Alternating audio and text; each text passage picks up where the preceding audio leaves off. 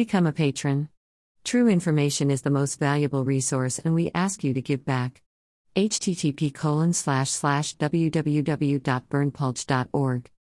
The only website with a license to spy, police light. Follow us on Telegram for more above top secret infos.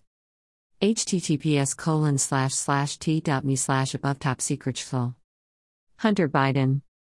Fox News host Tucker Carlson reported on the contents of emails found in the laptop believed to have belonged to Hunter Biden, raising questions about whether a former top C N B C executive improperly directed his wife to make donations to political organizations. The report focuses on Brian Steele, the former senior vice president of communications at C N B C, and an email sent in September twenty sixteen to the son of President Joe Biden. Emails came to us from a source with access to Hunter Biden's laptop. The one he left at the repair shop, supposedly. Not sure we believe that story. But the laptop itself is absolutely real, Carlson said on his show Friday. These documents show that a C N B C executive used his wife to dodge company rules that barred financial contributions to political campaigns. In twenty fifteen, Breitbart first reported the wife of a man called Brian Steele who, until recently, was an executive vice president at C N B C, was a Hillary Clinton donor. A big Hillary Clinton donor, Carlson said. That report came to light after a C N B C Republican debate that featured several biased questions favoring Democrats. It was pretty over the top, actually. It's on YouTube. Treat yourself sometime. New York Times quietly deletes claim Hunter Biden laptop story was unsubstantiated. The emails from Hunter Biden's laptop showed that Brian Steele's wife was spending that money in his direction, which we think is illegal actually, we'll leave that to the lawyers to determine. But here are the facts, Carlson continued. In September of twenty sixteen, Hunter Biden emailed Steele to invite him to a fundraiser for a former Biden aide who was running for Congress in South Carolina. The candidate was called Francis, Fran Person.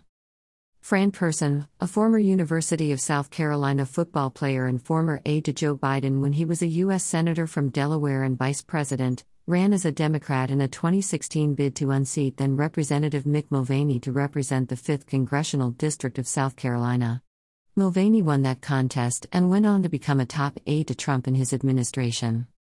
Carlson shared the contents of an email from Steele that said, "I'd love to support congressional candidate Fran Person, but unfortunately as the I F B of C N B C I'm not allowed to donate to political campaigns.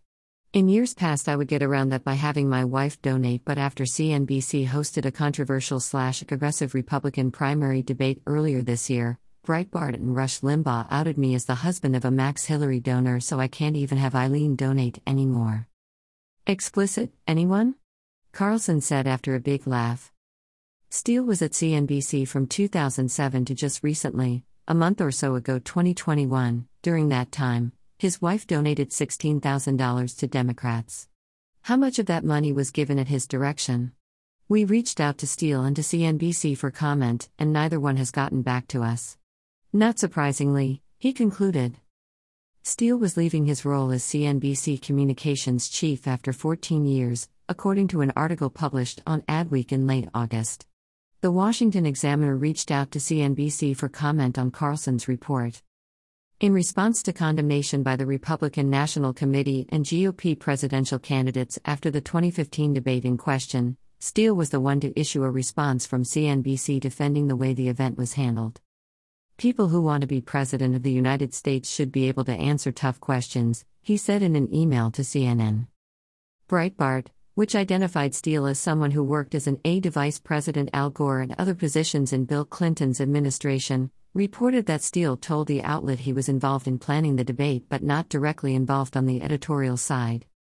The Washington Examiner examined Federal Election Commission records that show an Eileen Libutti made three donations to Hillary for America and the Hillary Victory Fund amounting to eight thousand one hundred dollars between June twenty fifteen to July twenty sixteen, and sixteen thousand two hundred ninety-nine dollars total to Democrats since two thousand eight.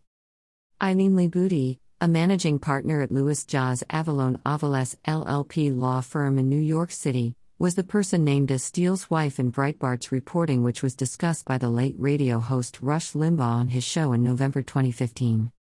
F E C records do not show donations made by Libutti or Steele to Person's campaign. The Washington Examiner also reached out to Libutti for comment about Carlson's reporting about her and Steele. Click here to read more from the Washington Examiner.